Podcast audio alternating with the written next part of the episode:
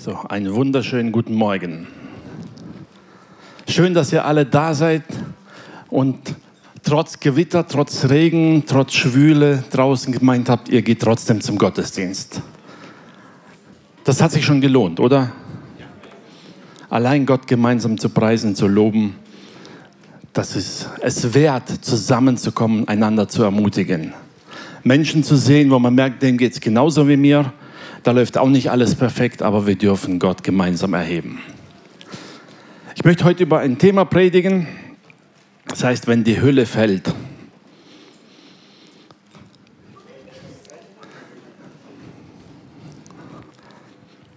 Ich weiß, bei dem spülen Wetter würde man gerne ein paar so Kleidungshüllen ablegen, aber darum geht es nicht. Ja? Es geht um unser ich würde mal sagen, unsere Gestaltung unseres Lebens und unseres Glaubens. Wisst ihr, wir Menschen, wir leben alle in einer gewissen Struktur. Ob wir es wollen oder nicht. Die Gesellschaft gibt uns eine gewisse Struktur vor, einen gewissen Rahmen. Unser Alltagsleben gibt uns einen gewissen Rahmen vor. Und wir leben darin. Ich glaube, die Fernbedienung geht leider heute nicht, aber, oder? Nee, müsst ihr durchschalten hinten. Wir haben zum Beispiel eine Familie, die uns gewissen Rahmen vorgibt. Wisst ihr, wenn man Kinder hat, gewöhnt man die Kinder von klein auf eine gewisse Hausordnung und man gewöhnt sich daran, man lebt so. Wann man isst, wann man zur Schule geht, wann man aufsteht, wenn sie dann Teenager werden, brechen sie das alles wieder zusammen. Aber man versucht ihnen das irgendwie vorzugeben, einen Rahmen, damit es ihnen gut geht. Am Arbeitsplatz kommt nicht jeder, wann er will und macht, was er will, sondern jeder hat gewisse Vorgaben, was er zu tun hat. Und wir funktionieren in diesem Rahmen. Machen wir alle. Aber wisst ihr, dieser Rahmen ist nicht nur von der Gesellschaft oder von außen vorgegeben. Wir selber schaffen uns solche Halt oder solche Strukturen, die uns prägen. Die Art und Weise, wie wir uns kleiden, weil wir etwas darstellen wollen oder etwas zeigen wollen. Wir wollen uns wohlfühlen darin. Die Art und Weise, wie wir reden, wie wir reagieren. Beim Reden achten wir darauf, dass wir nicht zu viel von uns selbst preisgeben. Meistens. Gut, manche machen sich da keine Gedanken, aber andere umso mehr. Allein und die Art und Weise, wie wir uns pflegen, wie wir unsere Haare haben. Ich weiß nicht, seid ihr schon Leuten begegnet, die gefühlt seit drei Monaten die Haare weder gewaschen noch gekämmt haben? Du siehst die Person an und in deinem Kopf Hast du bereits eine Vorstellung, wie diese Person sein muss? Verwahrlost, wahrscheinlich arm, kann sich nicht leisten, hat keine Ahnung. Es könnte aber auch einfach nur ein etwas mh, hm, verwirrter Professor sein. Nur das kommt uns nicht zuerst in den Sinn, wenn wir das sehen. Das heißt, weil wir selber ein Bild abgeben wollen, achten wir darauf, wie wir uns pflegen, wie wir uns anziehen, wie wir reden. Und wir wollen natürlich es gemäß dem Stand machen, den wir glauben zu haben. Und das ist auch gut so. Es ist nicht negativ. Wir haben Gottesdienste, die ein Teil unseres Glaubenslebens sind. Und es ist gut, es ist gut, Gewohnheiten zu haben. Wir kommen nachher nochmal drauf. Es ist gut, Möglichkeiten zu nutzen, wo wir gemeinsam zusammenkommen, Gott anbeten, das Wort Gottes hören. Und es ist gut, dass wir gewisse Motivation auch von anderen haben, die uns ermutigen, sagen, hey, komm mit, lass dich nicht hängen, gerade in Zeiten, wo es uns nicht so gut geht. Wir brauchen es als Menschen. Das gehört zu unserer Menschheit dazu. Aber was passiert, wenn uns einer oder jemand oder die Umstände, all diese äußerlichen Rahmenbedingungen, die ganze Hülle, die wir präsentieren, was passiert, wenn das alles zerbricht? Wenn plötzlich nichts von dem übrig bleibt, was du hattest. Wenn ein Krieg dir dein Zuhause nimmt. Wenn die Insolvenz deiner Firma dir deinen Job nimmt und du hast plötzlich kein Einkommen mehr. Da warst du der Abteilungsleiter und alle haben auf dich gehört und plötzlich bist du arbeitslos jetzt beim Arbeitsamt und die sagen dir, wir können dich nicht mehr gebrauchen. Es gibt niemanden, der dich brauchen kann. Was passiert, wenn deine Familie zerbricht? Das, worauf du stolz warst, plötzlich auseinanderfällt.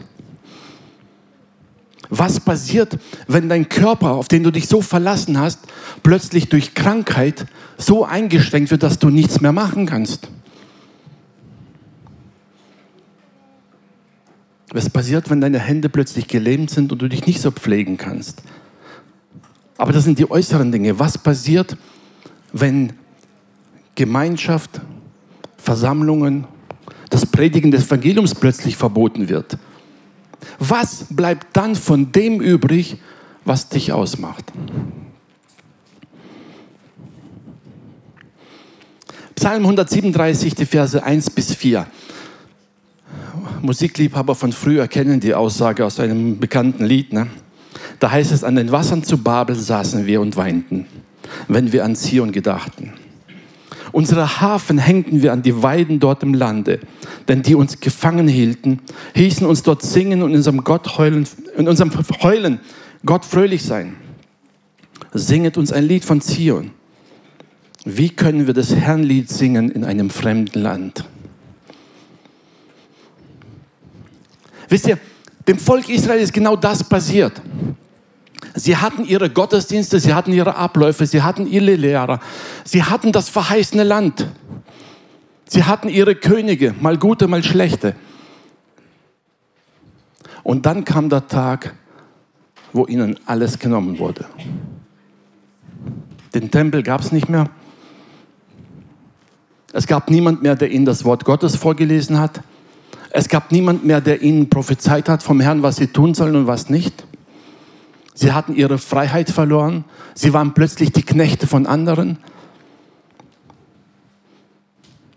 Es war alles weg. Und dann kommen diese Heiden und sagen, hey, wir haben gehört, dass ihr in Jerusalem einen tollen Gesang hattet. Wenn ihr es nicht glaubt, dann lest die Einweihung des Tempels nach, als Salomo als da zwei, dreihundert Sänger und Musiker standen und Gott lobten. Und es war bekannt im Umfeld, dass der Lobpreis Gottes in Jerusalem irgendwie anders war als der Götzendienst überall sonst. Und da in Babylon sagten sie, kommt, singt uns doch was davon, wir wollen das hören. Das Interessante ist, die Hafen hatten sie, die haben sie nur an die Bäume gehängt, an die Weiden. Singen konnten sie auch. Die Stimme haben sie ja nicht verloren. Aber die ganze Motivation, es zu tun, war weg. Warum? Weil der Rahmen, in dem sie sich eigentlich wohlgefühlt haben, ihnen genommen wurde. Aber haben sie deshalb Gott verloren? Wir denken manchmal, ja, das waren die damals. Nun, wir haben jetzt demnächst Urlaubszeit. Schau dich selbst mal im Urlaub an. Lebst du im Urlaub genauso wie daheim? Wahrscheinlich nicht, du willst dich ja erholen. Aber lebst du deinen Glauben im Urlaub auch noch wieder heim? Oder gibt es viele Dinge, wo man daheim routinemäßig macht, weil man es gewöhnt ist, die man im Urlaub einfach unter den Tisch fallen lässt? Beten muss man ja nicht so oft, weil es geht uns ja richtig gut im Urlaub, ne? hoffentlich. Ich wünsche euch, dass es richtig gut geht. Aber weißt du, wenn es dir richtig gut geht, darfst du Danken sagen. Gebet heißt ja nicht nur, ich bete zu Gott, wenn es mir schlecht geht auch wenn wir Menschen das gerne tun. Und wenn es uns schlecht geht, denken wir ans Gebet, ja. Aber wir dürfen auch ans Gebet denken, wenn es uns gut geht. Aber das ist etwas, was dir niemand von außen auferlegt. Die Not zwingt dich da nicht zum Beten. Und die Frage ist, ist das in deinem Herzen drinne? Was ist, wenn diese äußeren Vorgaben nicht mehr da sind? Wenn du keine Kleingruppe hast und nicht daran erinnert wirst, dass du vielleicht noch den Bibelvers lesen solltest, weil man ja darüber reden möchte und du willst ja nicht zum Hauskreis kommen und das Gefühl haben, du hast keine Ahnung. Was ist, wenn dieser ganze Rahmen nicht mehr da ist? Wirst du dann immer noch von Herzen Gott dienen und ihn anbeten? Jesus sagt Matthäus 24, Vers 2. Und da heißt es, seht ihr nicht all, all das, er spricht von dem Tempel, er zeigt den Jüngern den Tempel, sagt, seht ihr all das nicht? Wahrlich, ich sage euch, es wird hier nicht ein Stein auf dem anderen bleiben, der nicht zerbrochen wird. Und Jesus prophezeit damals wieder, das war schon nach Babylon, er sagt, es wird wieder die Zeit kommen, wo man dem Volk wieder das Zentrum ihrer Anbetung nehmen wird. Es wird zerstört werden. Weißt du, wenn dein Glauben an eine gewisse Form gebunden ist, an eine Versammlung, an ein Gemeindehaus, an irgendwelche Kleingruppen, die sind nicht schlecht, bitte nicht falsch verstehen. Wir brauchen all das. Wenn mein Glaube aber davon abhängig ist, dann kann ich dir garantieren, es wird der Zeitpunkt kommen, wo das fällt. Denn Glaube ist etwas, was aus dem Herzen herauskommt und sich dann nach außen zeigt. Nicht umgekehrt. Jesus prophezeite diesen Zerbruch Jerusalems und alle, die Geschichte lieben, die wissen, 40 Jahre um 70 nach Christus wurde Jerusalem wirklich zerstört, der Tempel zerstört und nie wieder aufgebaut.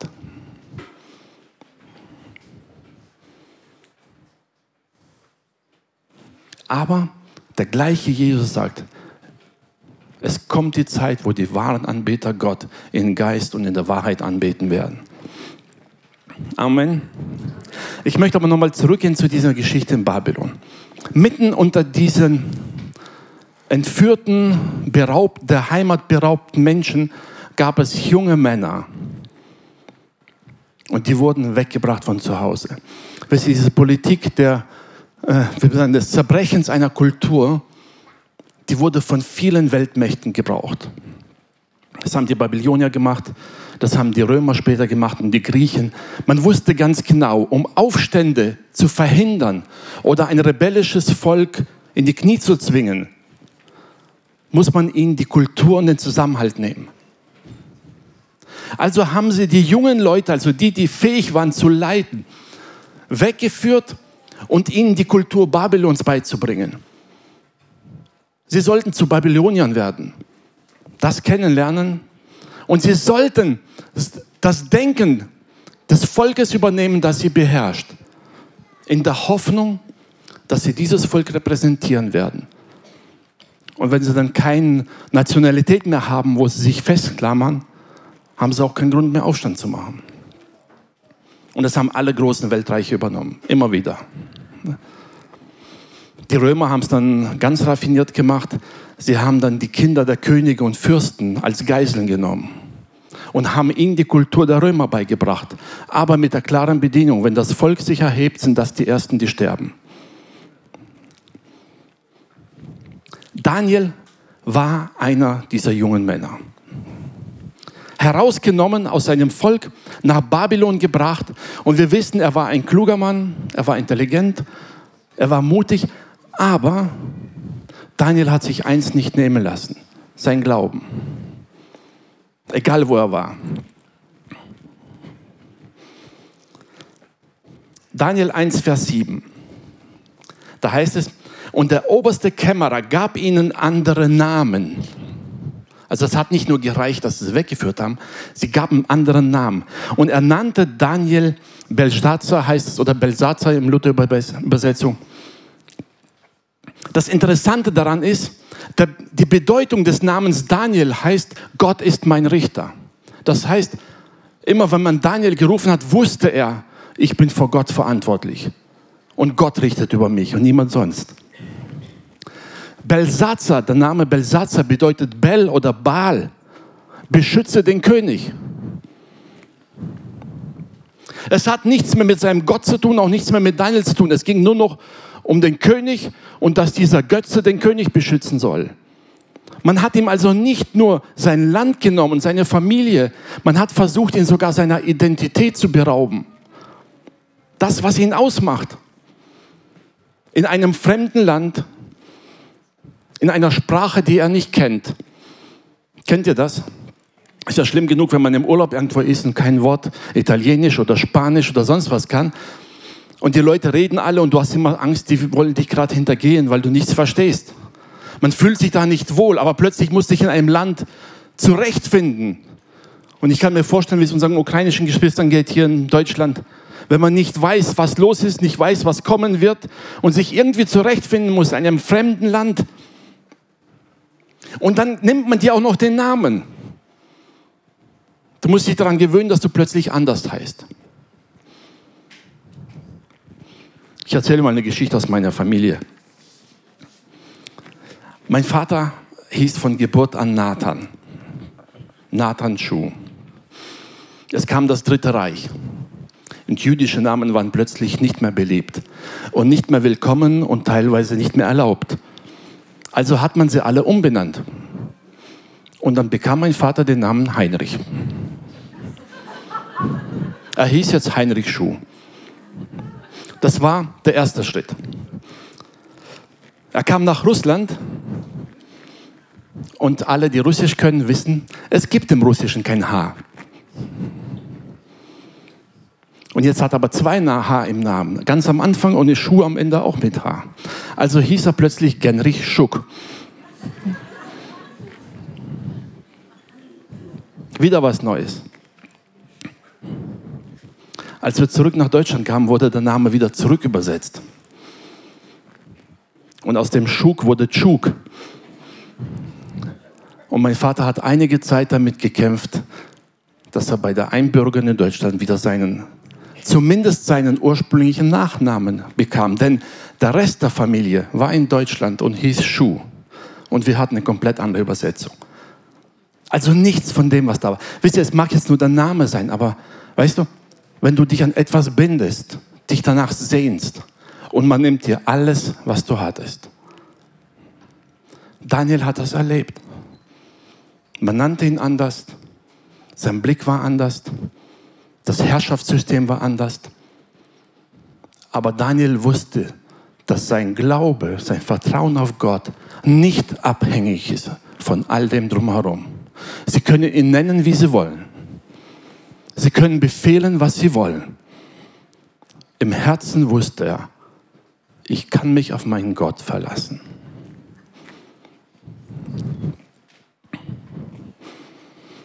Daniel 6, Vers 11. Als Daniel nun erfuhr, dass ein solches Gebot ergangen war, ging er hinein in sein Haus.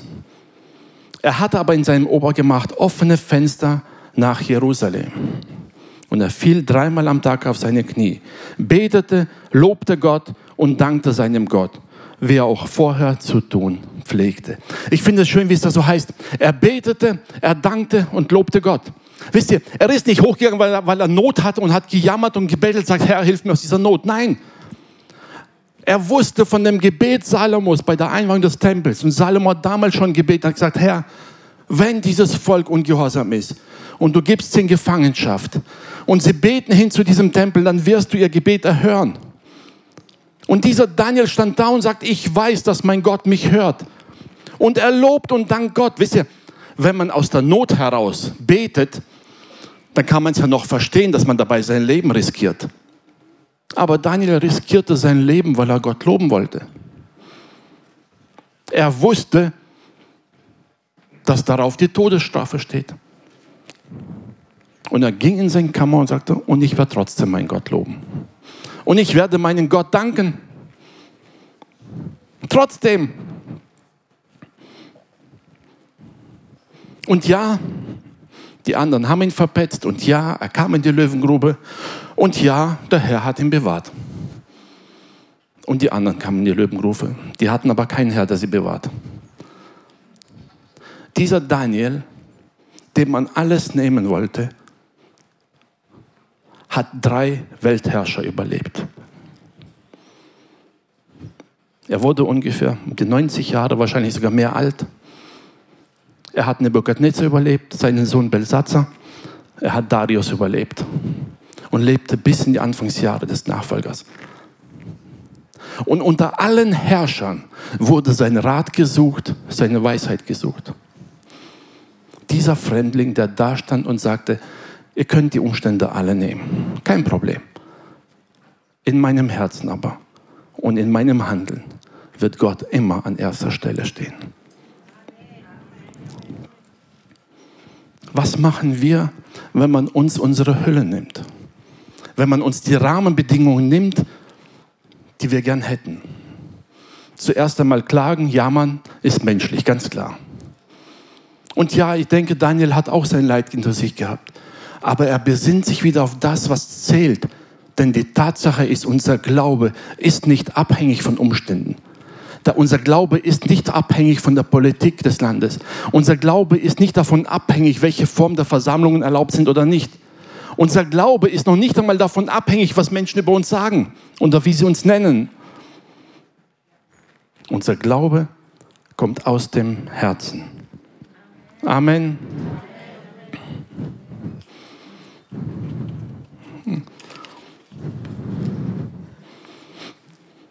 Amos 5, Vers 4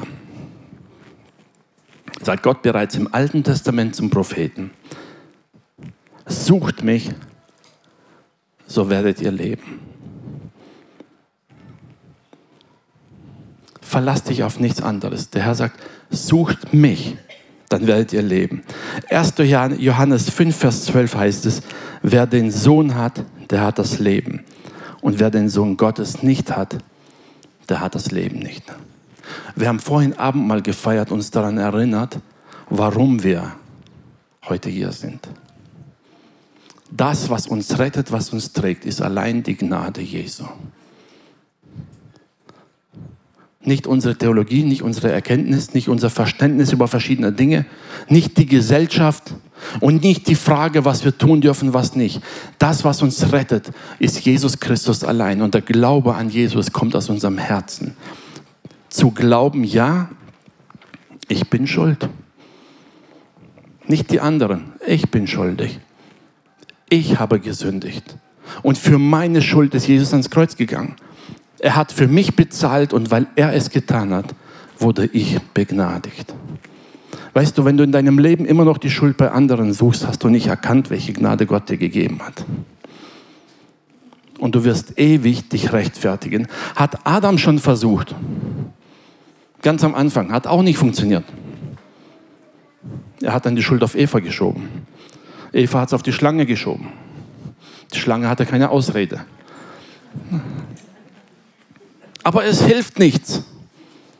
Wisst ihr, Vergebung und Gnade empfangen wir erst dann, wenn wir begreifen, dass wir schuldig sind vor Gott und wir diese Gnade brauchen. Und wenn ich das erkannt habe, kann ich Gnade annehmen. Apostelgeschichte 16, die Verse 23 bis 26. Lass uns mal das aus diesem Hintergrund lesen. Die Jünger haben erlebt, was Jesus getan hat. Sie haben erlebt, wie Jesus auferstanden ist. Sie haben erlebt, wie sie erfüllt wurden mit der Kraft von oben. Sie haben erlebt, wie Menschen geheilt und befreit werden. Und das Ergebnis war, man hat sie verhaftet, man hat sie verprügelt und man hat sie beschuldigt. Undankbare Welt, nicht wahr? Wisst ihr, die gleichen Jünger hätten noch vor zwei, drei Jahren zu Jesus gebeten und sagen, Herr, lass Feuer auf Jerusalem fallen. Die haben es nicht besser verdient. Haben sie versucht damals und Jesus hat sie ganz schön zurechtgestutzt. Jetzt heißt es, nachdem sie hart geschlagen hatte, warf man sie ins Gefängnis und befahl dem Aufseher, sie gut zu bewachen. Es ging um Paulus und Silas. Wisst ihr, das ist dieser Teil, den man bei einer Berufung zum Missionar nicht unbedingt als erstes im Kopf hat. Wenn man denkt, der Herr hat mich berufen, sein Wort zu verkündigen, denkt man natürlich an Errettung und Befreiung und Heilung und Leute, die auf die Schulter klopfen und dankbar sind, dass du ihnen das Evangelium gepredigt hast haben Paulus und Silas auch gemacht. Sie wurden verprügelt, ins Gefängnis geworfen und saßen da. Und um Mitternacht aber beteten Paulus und Silas und lobten Gott. Warum? Weil es in ihrem Herzen drin war. Sie wussten, wem sie dienen, sie wussten, wem sie vertrauen und sie wussten, Gott ist da, egal welche Umstände. Ob du jetzt hier im Gottesdienst singst, sitzt und singst dem Herrn ein Lied und bist umgeben von lauter Menschen, die es gut mit dir meinen, die ganz friedlich sind. Gott ist da. Super, das fühlt man richtig. Dann kommst du nach Hause, deine Nachbarn giften dich an, dein Ehemann oder deine Ehefrau macht das Leben schwer, gefühlt für dich. Deine Kinder tun nicht das, was du willst. Fühlt sich nicht ganz so göttlich an. Aber Gott ist da. Wenn man dich am Arbeitsplatz mobbt und dich loshaben will, denk daran, Gott ist da. Du kannst auch da in deinem Herzen Gott loben und preisen. Ich mache jetzt nicht unbedingt lautstark am Arbeitsplatz, weil das gibt dann noch mehr Probleme. Aber du kannst es im Herzen tun. Du weißt, Gott ist da. Ist dir das bewusst? Selbst wenn du nicht alles richtig machst und Fehler machst, ist Gott da. Jesus ist niemand, der die Augen zumacht, nur weil du gerade versagst. Und dann sagt dann Selbstschuld, Pech gehabt. Nein, er ist da. Bereit, dir zu helfen, bereit, dir zu zeigen, was schief läuft, bereit, dir den Ausweg zu zeigen. Er ist da.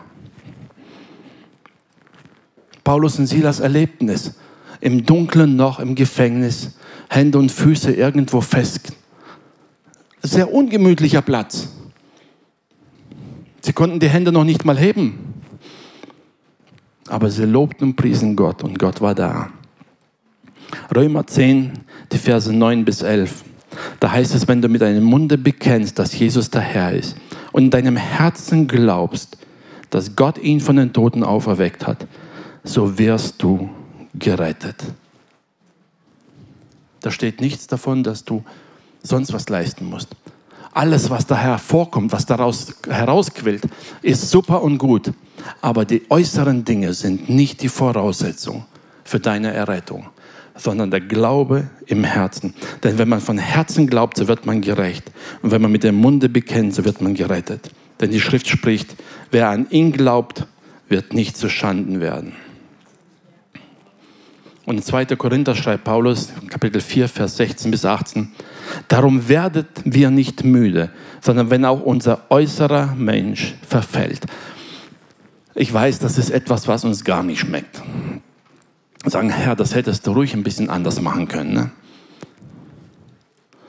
Man könnte doch einfach jung und schön bleiben sein Leben lang und dann mit 100 nach Hause gehen. Wäre doch perfekt. Nun, wir wissen alle, es ist so während unser äußerer Mensch zerfällt. Es wird schwächer, es funktioniert alles nicht mehr so, man kann nicht mehr all das leisten, was man sonst hatte. Aber er sagt, dein innerer Mensch wird doch von Tag zu Tag erneuert. Was ist in deinem Herzen? Du hast die Möglichkeit, deine Hoffnung, deinen Glauben jeden Tag zu erneuern. Und es wirkt. Es wirkt sich auf dein ganzes Leben aus. Du kannst auch deinen Frust, deinen Ärger und deine Wut auf andere jeden Tag erneuern. Weißt du das? Funktioniert auch. Und auch die Auswirkungen sieht man. Denn die Beschrift sagt, wovon das Herz voll ist, geht der Mund über. Wenn du im Inneren also deine Wut auf deinen Partner jeden Tag erneuerst, wird das aus deinem Munde herauskommen und wird die Gründe für diese Wut noch verstärken. Da wird er nämlich so reagieren. Wenn du deine Hoffnungslosigkeit im Herzen immer wieder erneuerst, indem du immer wieder darüber nachdenkst, wie schlimm alles ist, dann wird sich das auf dich auswirken.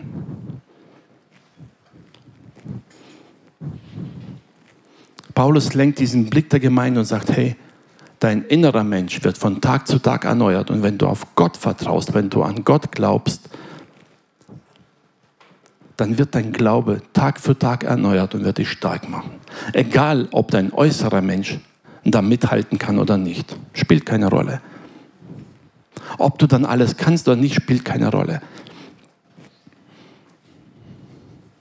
Denn unser Bedrängnis, die zeitlich und leicht ist, schafft eine ewige und über alle Maßen gewichtige Herrlichkeit.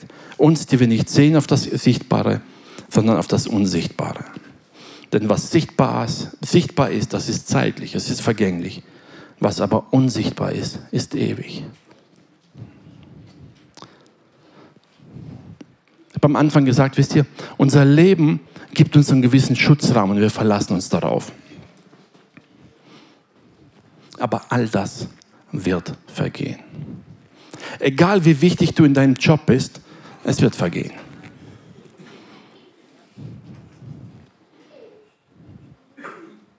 Ich habe Menschen erlebt, die waren ihr Leben lang im Geschäft angesehen, immer mehr Karriereleiter hoch, hoch, hoch und dann kamen sie zur Rente und mussten mit Erschrecken feststellen, dass die Firma ohne sie weiter existiert. Haben früher alles dafür gegeben, weil sie dachten, die Firma geht unter, wenn ich nicht da bin und stellen plötzlich fest, denen geht's gut. Die gehen dann manchmal extra ins Geschäft und gucken nach, ob es wirklich so ist. Können die auch wirklich ohne mich noch klarkommen? Und sind dann frustriert, wenn es tatsächlich funktioniert. Kennt ihr solche Leute? Kennen wir. Und wisst ihr was? Wir machen den gleichen dummen Fehler. Wir glauben, dass ohne uns das nicht weitergeht. Wisst ihr, aber das ist das falsche Fundament, auf das wir setzen. Wir suchen uns Anerkennung von Dingen, die uns nicht weiterbringen. Dieses Äußere wird vergehen. Egal, was dein Kontostand heute sagt, er wird nicht so bleiben. Egal, wie gut dein Auto gerade aussieht, es wird nicht so bleiben. Egal, wie gut du deinen Körper heute geformt und gestillt hast und gepflegt hast, er wird nicht so bleiben. Du kannst eine Zeit lang aufrecht halten, aber irgendwann ist es vorbei. Ich sage nicht, dass wir alles einfach vernachlässigen sollen. Wir sollen das pflegen, was wir haben. Aber wenn es das ist, worauf wir uns verlassen, werden wir eines Tages in ein tiefes Loch fallen, wenn wir erkennen, dass das alles nicht mehr trägt. Was passiert mit deinem Glauben, wenn alles drumherum dir genommen wird? Sei es auf natürlichem Wege langsam oder schlagartig durch eine Krise. Was passiert, wenn deine Ehe zerbricht, deine Familie zerbricht, egal aus welchem Grund? Was passiert, wenn Krankheit plötzlich dein Leben über den Haufen wirft? Was passiert, wenn du zur Bank kommst und stellst fest, der Berater hat Mist gebaut und all dein ganzes Geld ist weg? Das sind schlimme Situationen, die wollen wir uns gar nicht ausmalen. Aber die Frage ist, verlierst du in diesem Moment deinen Glauben an Gott? Nach dem Motto, Herr, warum hast du mich nicht bewahrt? Ich bin doch dein Kind. Ist dein Glaube abhängig von diesen äußeren Dingen? Oder ist dein Glaube im Herzen so verwurzelt zu sagen, egal was passiert, ich weiß, an wen ich glaube, ich weiß, wem ich gehöre und ich weiß, dass selbst wenn alles hier zerfällt, ich doch vor meinem Herrn stehen werde. Ich liebe die Aussage von Hiob, der sagte, und selbst mein Leib hier in, zu Asche zerfällt, ist Gott immer noch mein Erlöser. Dann ist er immer noch der Herr, der drüber steht. Immer noch. Ich bin mal äh, von Österreich nach Hause gefahren, so in der Höhe von Ulm. Ein riesen Gewitter. Ihr, man sieht kaum was, die Scheibenwischer schaffen kaum das, äh, einen Regen von der Scheibe schaffen. Seitdem will ich nie in Ulm leben. Ne? Keine Ahnung warum. Auf jeden Fall Wisst ihr, und während ich über den Berg fahre, sehe ich eine Lücke in den Wolken und da scheint die Sonne. Du hast unten das Gefühl, die Welt geht unter und oben drüber scheint die Sonne. Ihr, ich habe mich erinnert an diese Aussage von Hiob. Sagt, egal wie es in deinem Leben aussieht, und ich möchte es heute ganz bewusst zusprechen. Egal wie es in deinem Leben aussieht, egal wie deine Finanzen gerade sind, wie deine familiäre Situation ist, egal ob es jetzt gerade mit der Arbeit hakt ohne Ende, du gar keinen Job findest. Und wenn alles zerbricht, Gott ist immer noch dasselbe. Gott steht immer noch drüber. Und seine Zusagen sind immer noch die gleichen. Und seine Errettung, Erlösung von dir und mir ist immer noch die gleiche. Er hat nicht gesagt, ich werde dich erlösen, wenn es dir gut geht. Er hat auch nicht gesagt, ich werde dich dann erlösen, wenn es dir schlecht geht. Nein. Er erlöst uns, wenn wir erkennen, dass wir schuldig sind und seine Vergebung brauchen. Alles andere ist unwichtig. Wisst ihr, wer Gott von ganzem Herzen sucht, wird niemals fragen, was darf ich als Christ tun? Wisst ihr, diese Frage, was darf ich tun, ist immer eine Frage, es geht um mich und was ist erlaubt. Das ist so, wie wenn Kinder ihre Grenzen austesten, nach dem Motto, wie weit darf ich gehen, bevor die Eltern reagieren. Das hat nichts mit Glauben zu tun. Das ist Egoismus. Wer Gott von ganzem Herzen liebt, wird immer fragen, wie kann ich Gott ehren? Und dabei ist es mir vollkommen egal, was der andere macht.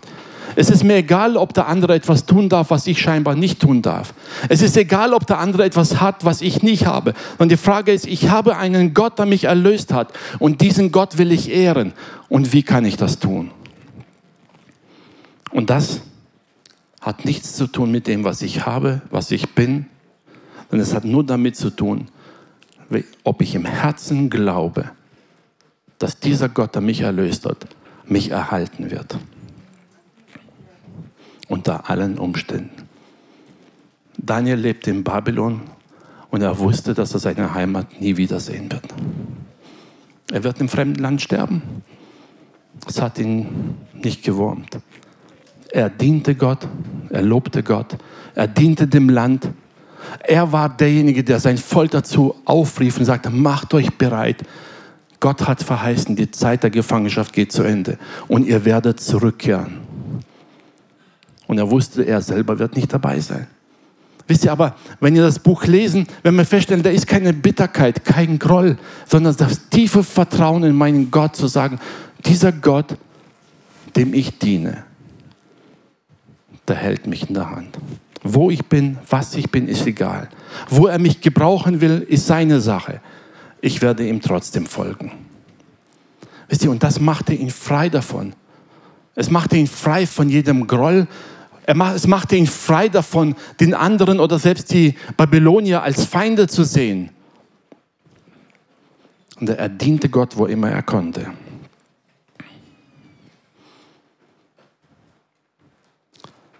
Weißt du, wenn um dich herum alles nicht so glatt läuft, halte nicht verzweifelt an etwas fest, wo du denkst, wenn das kaputt geht, dann verliere ich meinen Glauben. Wenn irgendetwas dir so wichtig ist, dass dein Glaube daran zerbrechen kann, dann ist das bereits für dich oder für mich ein Götze. Weil damit stelle ich das über meinen Herrn. Tu das nicht. Gib es Gott ab. Leg es hin. Das heißt nicht, dass wir leichtsinnig aufgeben sollten, aber setze die Prioritäten neu. Zu sagen, mein Glaube beruft sich allein auf den Herrn. Mein Glaube beruft sich darauf, was Gott für mich getan hat. Nicht auf meine Leistungen, nicht auf mein Können, sondern allein auf die Tatsache, dass Jesus mich erlöst hat, mir vergeben hat, dass er mich geheiligt und gerettet hat, mich zu seinem Kind gemacht hat. Weißt du, und egal was passiert, mach dir das bewusst, egal was die anderen haben und was nicht. Im Himmel haben wir alle das Gleiche. Ich meine jetzt, ich rede nicht von dem ewigen Lohn, das ist was anderes, sondern von diesem Bewusstsein, du kommst in den Himmel und bist Kind Gottes. Du bist nicht ein Kind Gottes erster Klasse oder zweiter Klasse oder ein besonders geheiligtes Kind. Wenn wir erkennen, welche Gnade Gott uns gegeben hat, dann werden wir feststellen, dass all unsere Erkenntnis hier, all unsere Erwartungen nur ein Bruchteil sind von dem, was uns Gott gegeben hat. Wir denken manchmal, das ist so groß.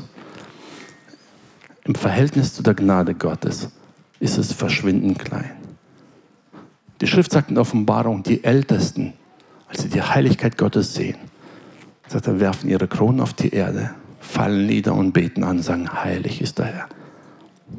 Johannes selbst sagt, was kein Auge gesehen hat, was kein Mund gehört hat, was man mit irdischen Worten noch nicht einmal beschreiben kann, das hat Gott bereitet denen, die ihn lieben. Also für dich, sei nicht neidisch auf den Mercedes deines Nachbarn. Der wird verrosten. Okay, wenn er aus Kunststoff ist, vielleicht nicht verrosten, aber irgendwann geht er doch kaputt. Sei nicht neidisch auf dem Haus, denn das, was Gott für dich bereitet hat, ist größer als alles, was diese Welt sich vorstellen kann. Und dazu bist du und ich aus Gnade berufen. Und deshalb lade ich dich ein, fang ganz neu an, darauf zu achten, dass du in deinem Herzen Gott vertraust und Gott glaubst. Mach es nicht abhängig von äußeren Dingen. All, all diese äußeren Dinge werden niederfallen. Und auf der anderen Seite, wenn die äußeren Dinge zerfallen, dann mach keine Vorwürfe und jammer nicht drum. Denn das ist nicht der Kern unseres Glaubens. Es ist eine Gnade, die wir erleben dürfen, aber wenn es nicht mehr da ist, wird Gott immer noch derselbe sein. Also lass uns daran festhalten. Und wenn in deinem Leben die Hüllen zerbrochen sind, wenn etwas, was du darauf dich verlassen hast, wo dir wichtig war, kaputt gegangen ist, dann möchte ich dir heute Morgen einfach Mut zu sprechen. Jammer nicht nur und klag nicht, auch wenn es schwer fällt. Wenn etwas zerbricht, ist Gott dasselbe und er schafft Neues. Amen. Und er schafft Neues, wenn du im Herzen dich entscheidest, ich werde meinem Gott vertrauen trotz aller Umstände. Amen. Lasst uns aufstehen zum Gebet. Lobpreisteam, ihr dürft nach vorne kommen.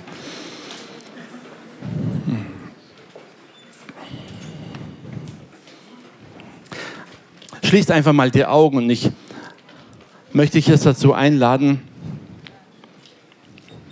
ein bisschen mal über dein Leben nachzudenken.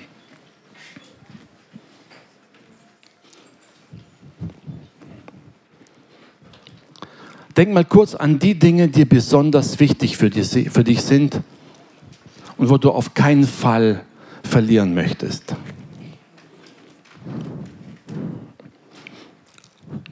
Etwas, wo du denkst, Herr, wenn mir das genommen wird, das würde mir schon sehr schwer fallen.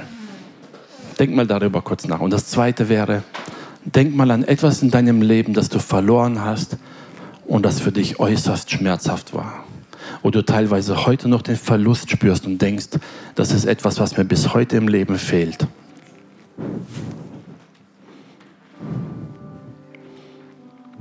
Und wenn du das vor Augen hast, möchte ich dich einladen, beide Dinge am Thron Gottes niederzulegen. Sagen, Herr, das, was mir so wichtig ist, lege ich hin. Mach damit, was du möchtest, was gut ist. Du weißt, was gut für mich ist. Und das, was ich verloren habe, wo ich denke, es schmerzt mir, auch das will ich an einem Thron niederlegen und sagen, Herr, ich danke dir dafür, dass du mich trotzdem erhältst. Ich danke dir dafür, dass du diesen Schmerz, diesen Verlust heilst.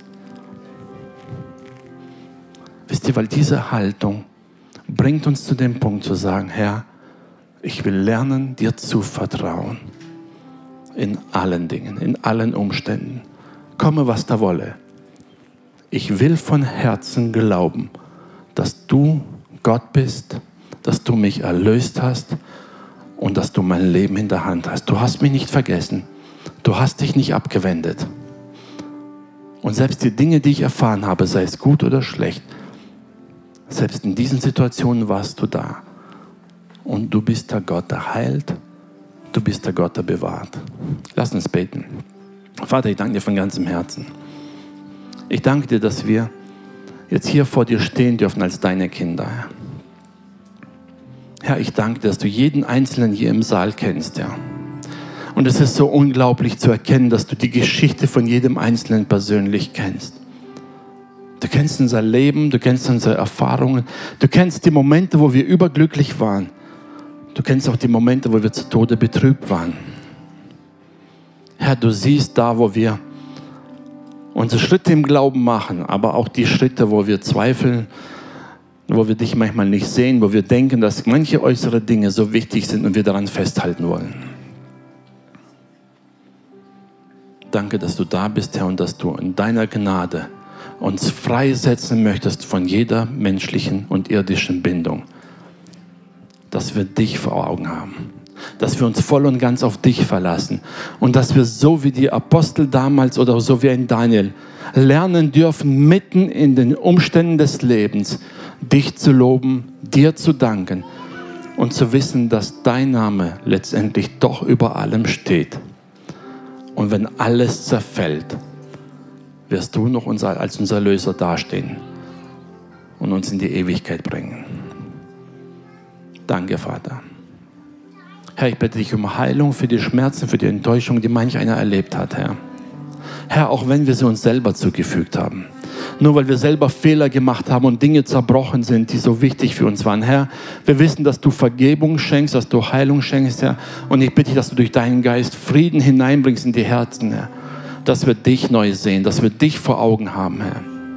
Und die Dinge, die uns vielleicht heute so wichtig sind, Herr, lenke unseren Blick auf dich, dass wir erkennen, dass wir uns nicht daran festhalten sollen, nicht darauf verlassen, sondern allein auf dich, Herr. Und gebrauche uns. Gebrauche jeden Einzelnen, wo wir sind, Herr, wo wir auch nächste Woche sein werden. Am Arbeitsplatz, daheim, in der Schule, bei Freunden, Bekannten. Gebrauche uns als deine Werkzeuge, als dein Sprachrohr. Gebrauche uns als ein Leib, der dich verherrlicht und der dich erhebt in allen Dingen. Danke, Jesus. Amen.